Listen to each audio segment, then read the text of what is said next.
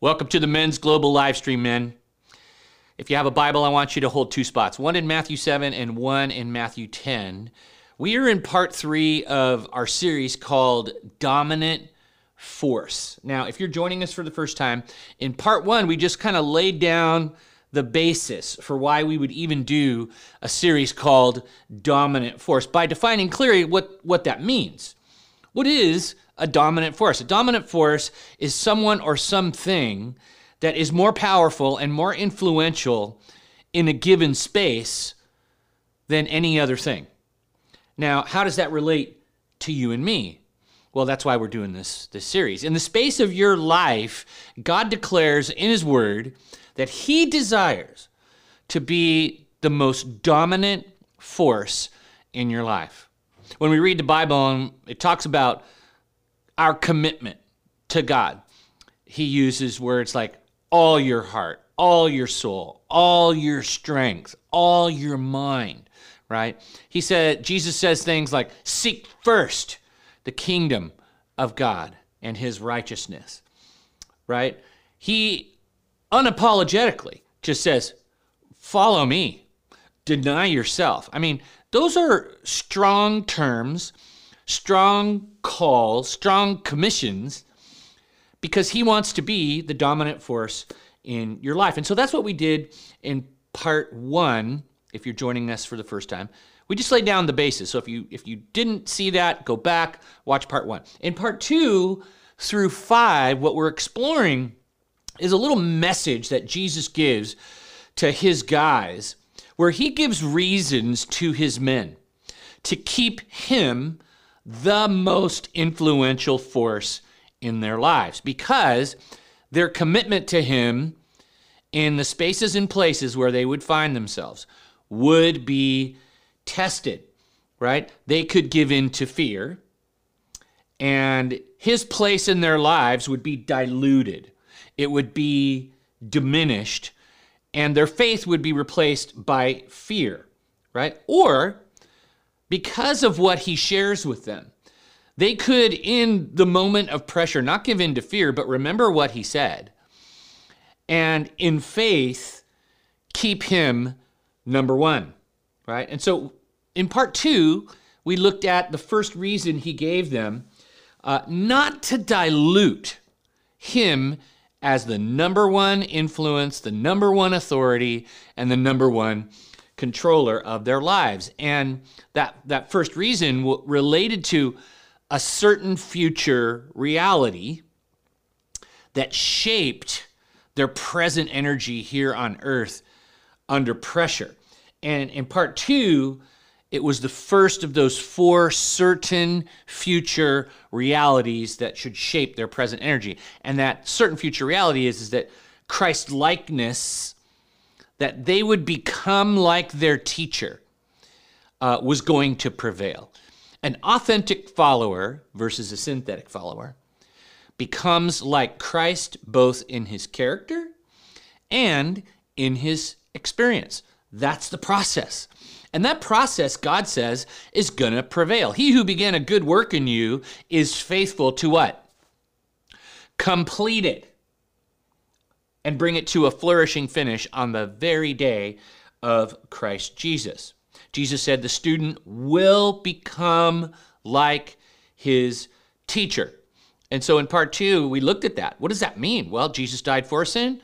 We die to sin. Jesus comes alive spiritually on earth for God's purposes. We, be, we come alive spiritually for God's purposes. Jesus is seated at the right hand of power. We have full access to that power. Jesus suffers as the Son of God. We suffer as a Son of God. So, for the authentic follower versus the synthetic follower of Jesus, that process uh, prevails, right? And Jesus remains the dominant force. Now, today, part three.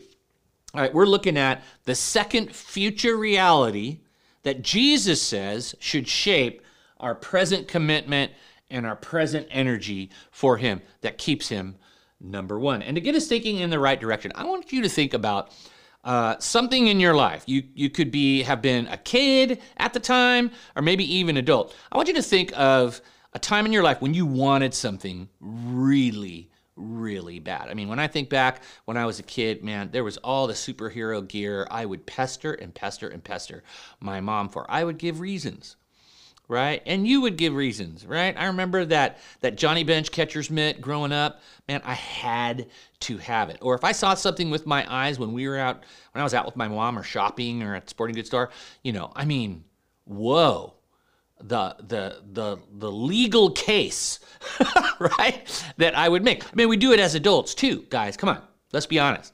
You know, you see that piece of gear or something, and the narrative that we develop and that becomes very elastic when it comes to the truth, right?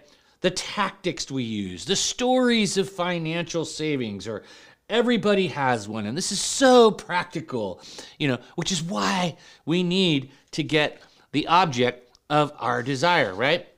It's human nature, right? To create a narrative or a rationale to get what you want or to live the way you want. All right. So we all do it. Let's have a cup of honesty. When there's something that we really want, or there's a way we want to live, we'll create a rationale, right? And we'll mess with the truth to create it. I mean, we take liberties, right, with the truth because our desire for that thing it trumps the truth, right? And I remember my kids doing it. I remember me doing it. But here's the thing we all know when people use words, right, to create energy or panic in another person, to get them to give in to what they want or to stop them from doing something they should do, right? Uh, that never works out for the person listening, right? Because they they will either stretch the truth or be stretched by the truth, and the ends don't justify the means. And selling truth out is never good for anybody uh, or any situation. Now, in the New Testament, we're going to look at this uh, in Matthew 10. Jesus told his guys that others would do this very thing, right? They would lie to them to get them to stop living for God, to living for Christ, following Christ. They wanted to dilute their, their commitment to Jesus. How specifically? They would tell lies about him to ignite fear in them. And that fear then would take the place of Jesus in their faith. Right? You see where we're going? He would stop being the dominant force, and fear would become the dominant force. But good news that's why we're doing this series. Jesus fortified his men with some powerful words and promises of his own regarding, listen, how it would all play out in the end. All right? And based on those words, certain future realities in the end were going to shape their loyalty and love for Jesus in the present, right? They wouldn't panic. They wouldn't be disloyal. And listen to this they would advance God's will under the pressure of lies. Wow. I mean, in the end, Jesus said the truth will prevail and that they would be victorious. So here's where we're going for part three, right?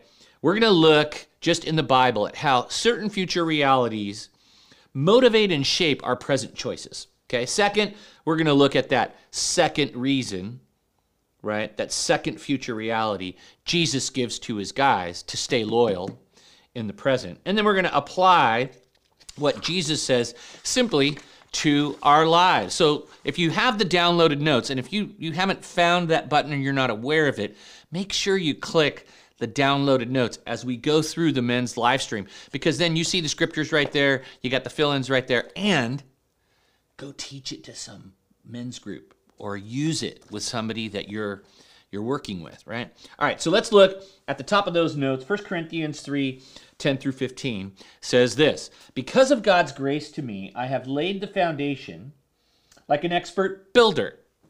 Now, others are building on it, but whoever is building on this foundation must be very careful. For no one can lay any foundation other than the one we already have Jesus Christ.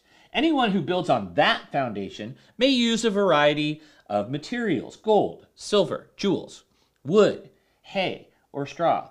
But on Judgment Day, fire will reveal what kind of work each builder has done. The fire will show if a person's work has any value. If the work survives, that builder will receive a reward. But if the work is burned up, the builder will suffer great loss.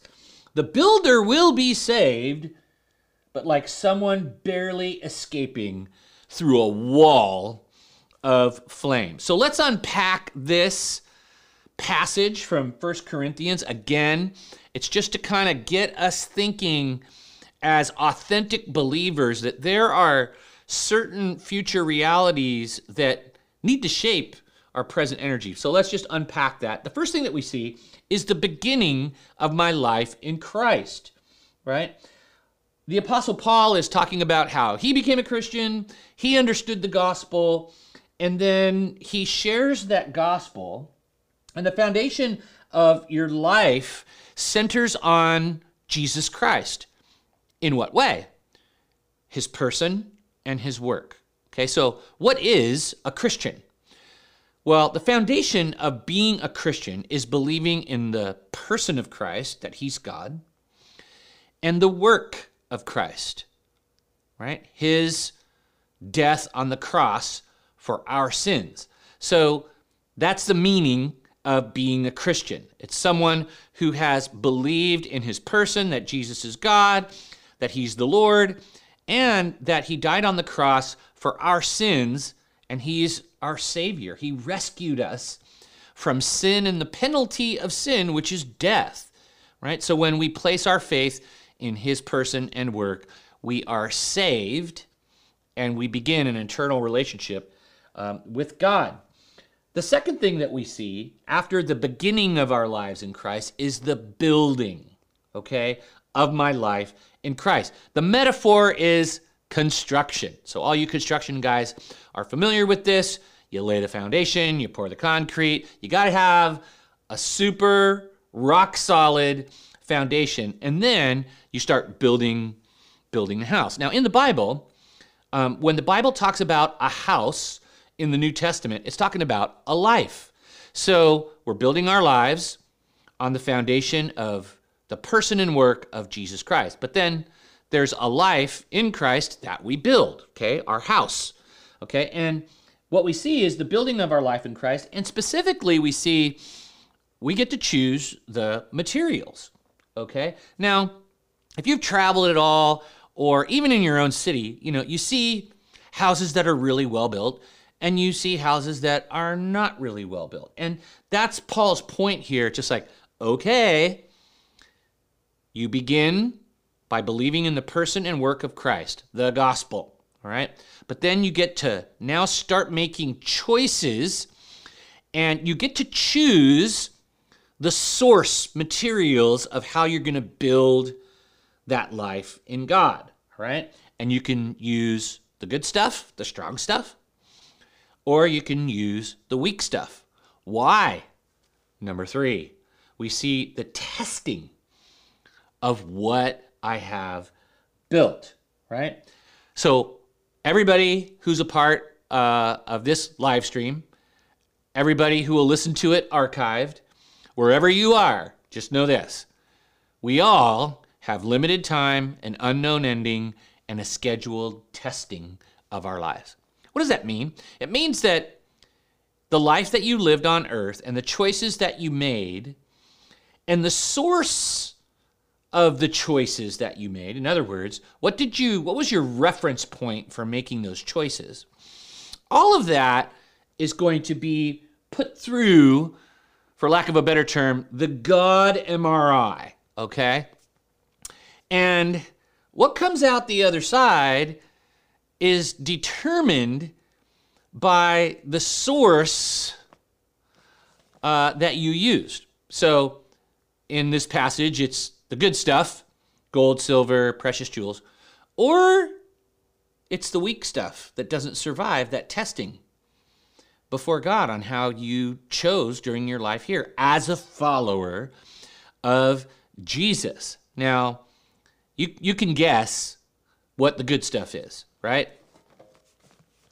You're making choices based on the Bible, the Word, or you're making choices as a believer based on the world, right? You're making choices based on, on your identity in Christ or your image in the world. You see, that, that's the, the difference. One set of sources, the good stuff, that's going to survive that ultimate test. The other stuff, it's going to be gone. That's what the, the passage says. But on the judgment day, fire will reveal what kind of work each builder has done. The fire will show if a person's work has any value, if the work survives. And we get to the fourth point, and it's this, right? We see the reward or regret after testing. All right, so we have limited time, an unknown ending, a scheduled testing before God, where our life is put through a fiery test. And what is it testing? It's testing the source for our choices that we made and the choices themselves. Either we trusted ourselves or we trusted God's word. We listened to the Holy Spirit or we listened to our flesh, right? Either we listened to Christ or we listened to culture, okay? And there is a palpable feeling that we are going to have based on the source of our choice making here on earth and whether that was strong or weak. So we'll be, oh, you know, I should have I should have listened to my feelings less and and fear less and should have listened to my faith and scripture more in that moment. All right. So the admonition here, while we're still alive, while we have time, right, is to use the good, God approved material, materials, the ones that survive that test and receive the reward. The scripture says, But if the work is burned up, the builder will suffer great loss. The builder will be saved, but like someone barely escaping through a wall of flames, right? Saved by the seat of your pants, right? So it doesn't mean that you're not going to heaven as a Christian, it just means that, you know, the work will be tested and you'll be and it will be reflected upon and it will be evaluated. God's God's going to ask us, "Hey, what did you do with the life that I gave you?" And how did you make your choices based on me or based on something else? Okay?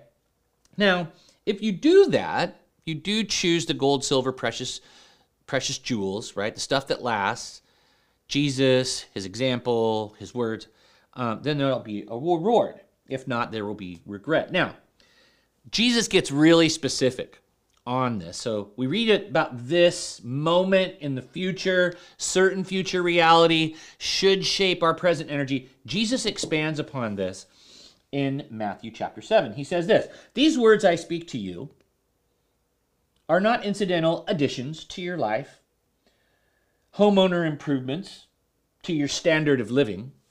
They are foundational words, words to build a life on. All right, here we go if you work these words into your life, you're like a smart carpenter who built his house on solid rock. Rain poured down, the river flooded, a tornado hit, but nothing moved that house. It was fixed on the rock. But if you just use my words in Bible studies and don't work them into your life, you are like a stupid carpenter who built his house on the sandy beach when a storm rolled in and the waves came up. It collapsed like a house of cards. So there's pressure and testing now, okay? And there's pressure and testing in the future. So, and both are really in the future. So if you're an authentic believer, the encouragement here is to use the words of God as the source material to build your life on. That's what Jesus said. And if you use the words of God to build your life on, guide your choices, inform your mind, and then that gets expressed in your life if you work it in, like Jesus says, right? Put them into practice, right? Then when you get to that future testing moment before God, man, you're going to you're going to receive an amazing reward, right? Cuz you in the moment disciplined yourself by faith to rely on God's truth. And the truth of God prevails. And that's really the headline for part 2. In part 1, it was if you're an authentic believer, Christ likeness is going to prevail in your life. In part in, in in this in this part, part 3, what we're saying is that God's truth about everything prevails. So, don't compromise. Right? Stand tall. Keep Jesus the dominant force in your life. So now we're going to look to Matthew 10 Remember that we looked in Matthew 10 last time. He's giving them reasons to keep him number one. And the first one was, You're going to become like me. The second one is in verses 26 and 27. He says this Therefore, do not fear them, the people who will persecute you, for there is nothing concealed that will not be revealed or hidden that will not be known. What I tell you in the darkness, speak in the light. What you hear whispered in your ear, proclaim upon uh, the housetops. Okay, so Jesus is saying that don't let man and the lies that he tells about you, where he'll lie to you, call you the devil, call you, uh, you know, label you, to try to get you to retreat and make Jesus maybe not the number one force in your life, maybe not even number two, maybe not even number three. Using the tactic of lies and fear, right? What does Jesus say to that? Don't be afraid of those guys, all right? Because guess what? The truth is going to prevail. The truth is going to come out, all right? Nothing, Jesus says, concealed that will not be revealed. All right. The truth is going to come out. You're going to be vindicated. You're going to be justified. All right. So be bold. All right. What you hear from me, you, you bring into the light, and what you hear me say to you in our private times, you go proclaim it on the housetop. So we're going to apply this in three uh, simple don'ts, right? We're going to talk about three don'ts, and we're going to talk about three do's. In light of what Jesus says, the certain future reality is truth's going to prevail, God's truth. It's all going to come out. You're going to be vindicated. So while we're here, our present energy should be guided by some simple practices. And the first one uh, I want you to write down is don't play to people. Don't play to people, right? If the truth is going to come out, Live for an audience of one, right? The one that you're going to stand before, the one that's going to test your life, the one who whose opinion is the only one that matters. And the Bible is emphatic about that. It says this in Proverbs 29. It says, "Fearing people is a dangerous trap, but trusting the Lord means safety. Many seek the ruler's favor, but justice comes from the Lord. Ultimate justice from the Lord should be the guiding force in your life, not immediate acceptance or approval by men. And you know, and we live in this influencer culture, this this this chasing of acceptance and visibility and image. And that's what the writer of Proverbs is is getting at. It's like, you know what? That's a trap. All right? In the end, it's a trap right? Getting the approval of people, wanting people to like you, right? Like you, follow you, right? It's dangerous because in the end, it doesn't matter if the life that you lived was approved of by men. That's going to be the wood, hay, and the straw in the time of testing. Authentic believers become like Christ, authentic believers know that, that, that God's truth prevails. And if God's truth prevails, I'm going to fear God who tells me the truth versus the culture out there which tells me lies about how I should be, how I should believe, and how I should behave. Right? It's a trap. So, the first thing, the way we live this out, what Jesus is saying, because God's truth prevails, Don't play to people. Secondly, because God's truth prevails, don't blend Christ with culture. Okay? There's there's sources that you can turn to that you let into your heart and mind that influence how you're going to make decisions. And if you own a digital carnivore, I mean a smartphone, you're going to get bombarded, okay, by culture, right? The world, Jesus called it, cosmos in the Greek, right? And that's the system that we live in where there's a way to be and a way to believe and a way to behave without Christ. Okay? And in that world, in culture, cosmos, that culture that we're we're plopped in the middle of, right?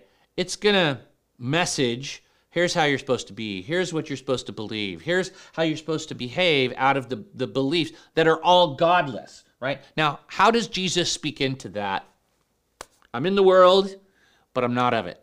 He says this to his guys in john 15 in their final conversation before he goes to the cross. He says this if you belong to the world cosmos culture it would love you as its own. As it is you do not belong to the world but i've chosen you out of the world, and that is why the world hates you. You see that that pressure when when you're a Christ follower living in a culture that is godless, then there's going to be a collision, right? And God saved us out of that godless culture and He put us in Christ so we could have a relationship with God. And now we began our life in Christ. We're building on our life in Christ. We're making choices, right? And and yet there's this pull, always there's this pull of culture. And here's what happens with men, right? There is who we were over here, and we got kudos for this, kudos for that, kudos for this. There was a way to be, be, believe, and behave. And then there's our life in Christ, and that is a very different way of being, a very different way of believing and what to believe, and a different way of behaving, right? We have a new identity. But then what happens is, is we try to blend our old life with our life in Christ. And Jesus says right here, not going to happen. Don't even try it. Don't try to do that. There's no such thing as a Christian materialist. There's no such thing as a Christian hedonist. There's no such thing as a Christian narcissist. Hedonism, narcissism, and materialism, it's all about you, it's all about your stuff, right? It's all about self gratification over here in the world. People, men, try to blend that with this Okay? And Jesus goes, No, I rescued you out of that over to this. And guess what? Those people aren't going to like that change. They're not going to like that. In fact, um, that you become a light, that is darkness, you're going to become a light in that darkness. Now, it doesn't mean that we can't enjoy material things. It doesn't mean that we can't have fun or do adventures. We don't become we don't all become monks, right? Uh, and it doesn't mean that we have a healthy pride and satisfaction in achievement. That's not what Jesus is saying.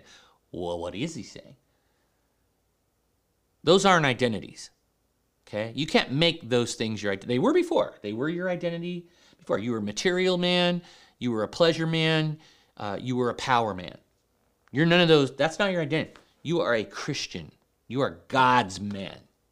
Now, and don't try to blend. So don't play to people. Don't blend Christ with culture. Right? Third, don't retreat from risking for God. You see, this is the whole context of Matthew 10. He's talking about what it means to be a disciple or a follower of Christ.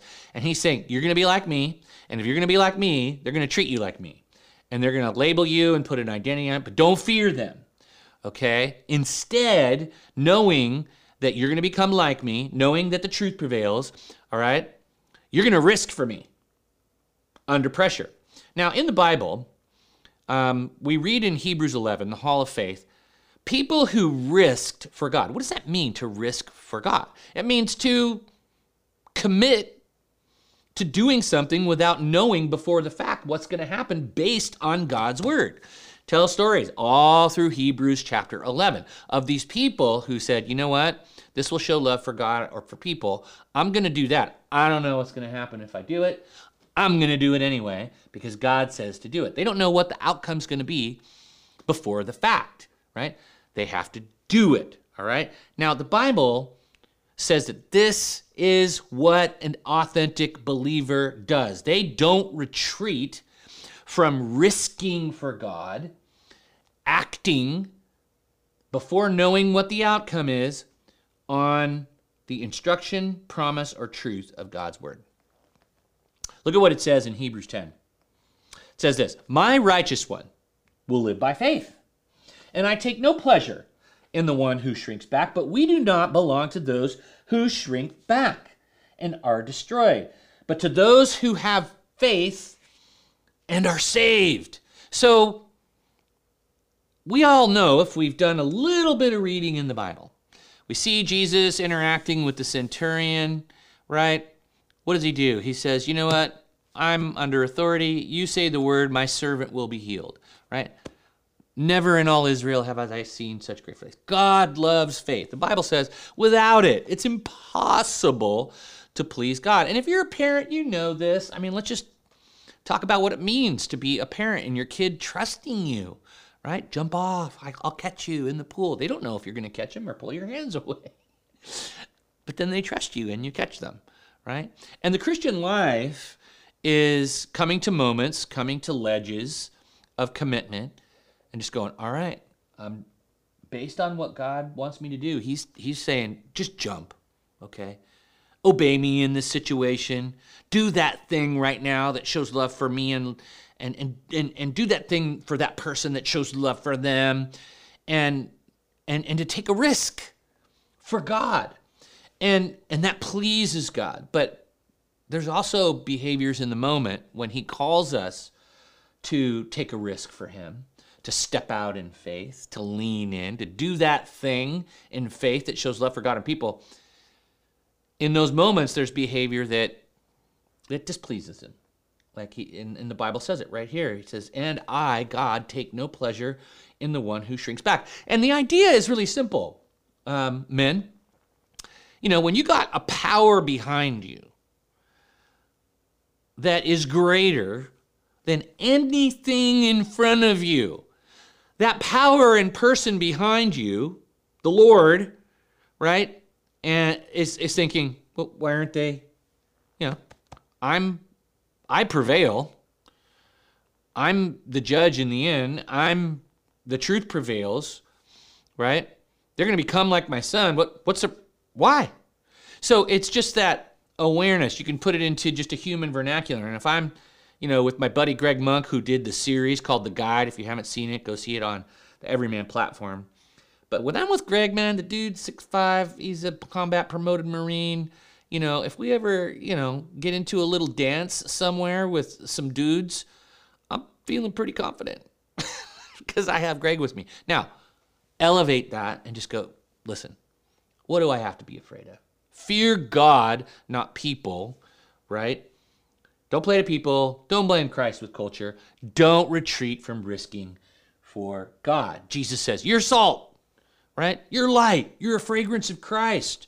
I've delegated my spiritual authority. I've given you the keys to the kingdom, right? And given you the authority to bind and loose. That means I, I can come into a space and shift that space as I risk for God toward Him and toward His purposes. Now, do we need to be wise about that? Do we need to be discerning about that? Do we need to be available and praying? 100%, right? But you're called to be salt, light, and a fragrance of Christ where you work, where you live, where you pray, where you play. Don't retreat, right? Doesn't work out for you in the end, all right? So those are the three don'ts. Don't play to people, don't blend Christ with culture, don't retreat from risking for God. Now let's look at the do's, all right? Uh, do speak God's truth consistently. Okay? That's who you are. If you're a Christ follower, that's who you are. And when you know who you are, I'm a Christ follower, I know what to do and I know what to say. I don't have to know it all. I just need to say what I know is true, right? I mean, Jesus, that's why he said in verse 27 of Matthew 10, he says this, we're going to put it on the screen. What I tell you in the darkness, speak in the light. What you hear whispered in your ear, proclaim upon the house, house, housetops, right? So there is that element of, hey, Jesus has conversations with me. He shares his words, his life, his truth, his promises with me. Truth prevails. So I'm going to speak truth. I'm going to do it in a, in a loving way. I'm going to do it in a gracious way. But I'm going to do it in a consistent way. I'm going to speak God's truth. Because guess what? In the end, his truth prevails.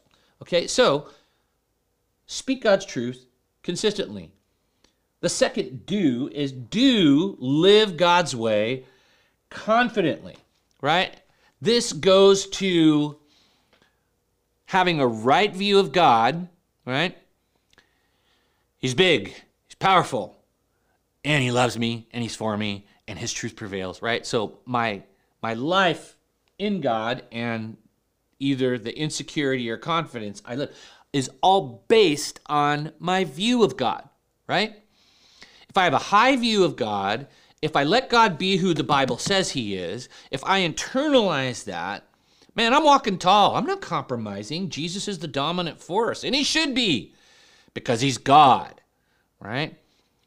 He's the vine, I'm the branch. He's the shepherd, I'm the sheep. He's the potter, I'm the clay. He's the creator, I'm the created, right?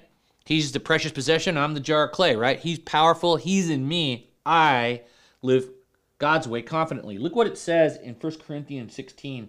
It says, Hey, be on the alert, stand firm in the faith, act like men, be strong. Let all that you do be done in love. Okay, and I want to pound this home. You know what broken male culture promotes? It promotes strength without character, right? Strong and selfish, you know, broken alpha, right? That's the godless culture. In Christ, we can be strong too. The issue isn't strength, but it's what's guiding our strength compassion, character, love. And guess what, fellas? Can I just say something? That's what the world's waiting for. Not men who are weak, but men who are strong and loving, right? Where they know that if evil needs to be confronted, I'm the guy to do it. I'm, I deliver God's love and justice. I bring what's due to a situation. If compassion is due, I bring compassion. If protection is due, I bring protection. If truth is needed, I bring truth. If discipline is needed, I may, to, I may need to bring some discipline into the situation. But you see how that's different, right? Jesus is Alpha and Omega, right? Comes together. Tough and tender, strong and servant oriented right? Courageous and compassionate, strong and loving. I love that passage. Let me just exhort you live for God confidently today, right? Live strongly in who you are, your identity, right? But you know what's really going to be the light in this is if you're strong and loving, if you're dangerous with goodness, okay? The third do is do identify with Jesus publicly, okay? Now, later on in Matthew 10, based on all these certain future realities, that he's sharing with his guys. You're going to be like me. The truth is going to prevail. We got two more to go. He's like, okay, based on on these promises, I'm telling you how it's going to work out in the end. I'm going to stay number one in your life, and you're going to identify with me publicly. Listen to what he says in Matthew 10, 32 to 33. He says, Everyone who acknowledges me publicly here on earth, I will also acknowledge before my Father in heaven. But everyone who denies me here on earth, I will also deny before my Father in heaven. Wow. Okay. Am I with you or am, am I not with you? right? And in a relationship, you know, that's that's key. You know, you, you say you love me, you talk like you do, you um, you speak like you do, but you don't confess me as your Lord and as your Savior. Hello, wait a minute. Whoa, what what what's happening here? You detach from your identification with me under pressure? How does that work? How does that make Jesus feel? How does that make anybody feel? You know, where you declare your love and your commitment, and then under pressure, you deny your love and commitment. An authentic believer versus a synthetic believer confesses Christ no matter what. You confess Jesus before men. You know, I say it all the time. Don't have to be weird about it. Just say, man, I'm a practicing Christian, so this is what I believe. You know, people will respect you for it. We don't do anybody any favors when we dilute our identification with Christ. In fact, it confuses them. They're like, wait, you go to church on Sunday, don't you? Aren't you in one of those men's groups? Aren't you? You know. And then over here, you're you're you're silent or your behaviors kind of indicate that you, you're a little bit of both in the world and in the word, and that's confusing to people. All right, let's be who we are so we speak God's truth consistently. We live God's way confidently. We identify with Jesus publicly. Jesus publicly died for you. You can publicly confess him. Can I get an amen out there in the live stream community? All right. Because where the truth prevails, okay? And we're not going to live a lie. We will not be, as God's men, a part of a lie. Doesn't matter what people who label us say. Doesn't matter what culture says. Doesn't matter what it says on cable news. Doesn't matter what's going on over here in a godless culture that has a system of being and believing and behaving that is without God. What they say about us, it doesn't fly in the end, right? Justice for man comes from the Lord. So I'm exhorting you, man of God, you stand tall. Be on the alert, right? Stand firm in the faith. Act like a man. Okay? Be strong. Let all that you do be done in love. Man, I just love scripture. This is the truest things about the truest truths about me are what God says is true. And that's that's the power of truth. Okay? In the end, it prevails. So, here's my final encouragement. We will not live a lie. We live no lies when we love and live God's in God's truth. Right? You can love God's truth, you can know God's truth, you can speak it, but not live in it. Okay? And that's a terrible place to be.